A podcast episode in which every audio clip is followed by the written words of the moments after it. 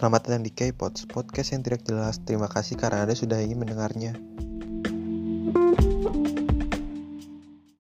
Ya jadi di podcast kali ini gue bakal bahas yang belakangan ini rame, yaitu Demon Slayer Game. Nah, Demon Slayer Game ini akan diproduksi oleh developer asal Jepang yang cukup terkenal, yaitu Cyber Connect 2. Nah, Cyber Connect 2 ini sudah membuat banyak game yang berasal dari anime seperti JoJo, Naruto, Dragon Ball, dan lain-lain.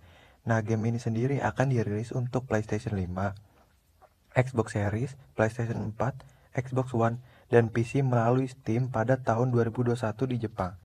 Nah, karakter yang dapat kita mainkan di game ini yaitu Tanjiro, Nezuko, Inosuke, Zebutsu, Giyu, Sabito, Makomo, Shinobu, Urodaki, Rengoku.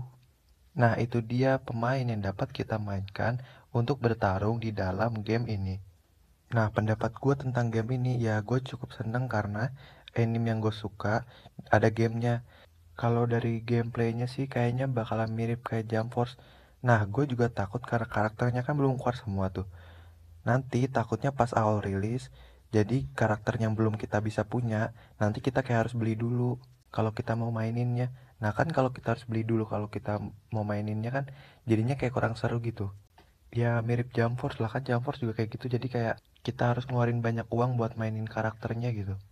Nah kalau beneran kayak gitu kan gamenya jadi jelek ya karena kita nggak bisa mainin semua karakter yang kita suka Ya gue tahu developer kan emang nyari duit, cuman kan ada cara lain gitu. Kan kalau kayak gitu yang main bakalan dikit kan karena karakternya terbatas. Ya gue harap aja developernya nggak bakalan bikin kayak gitu ya. Ya udah itu aja pendapat gue tentang Demon Slayer game. Nah jika kalian suka podcast ini kalian bisa share ke teman kalian biar banyak yang dengerin biar gue juga semakin semangat ngebuat podcastnya ya. Ya udah selamat jumpa di podcast selanjutnya.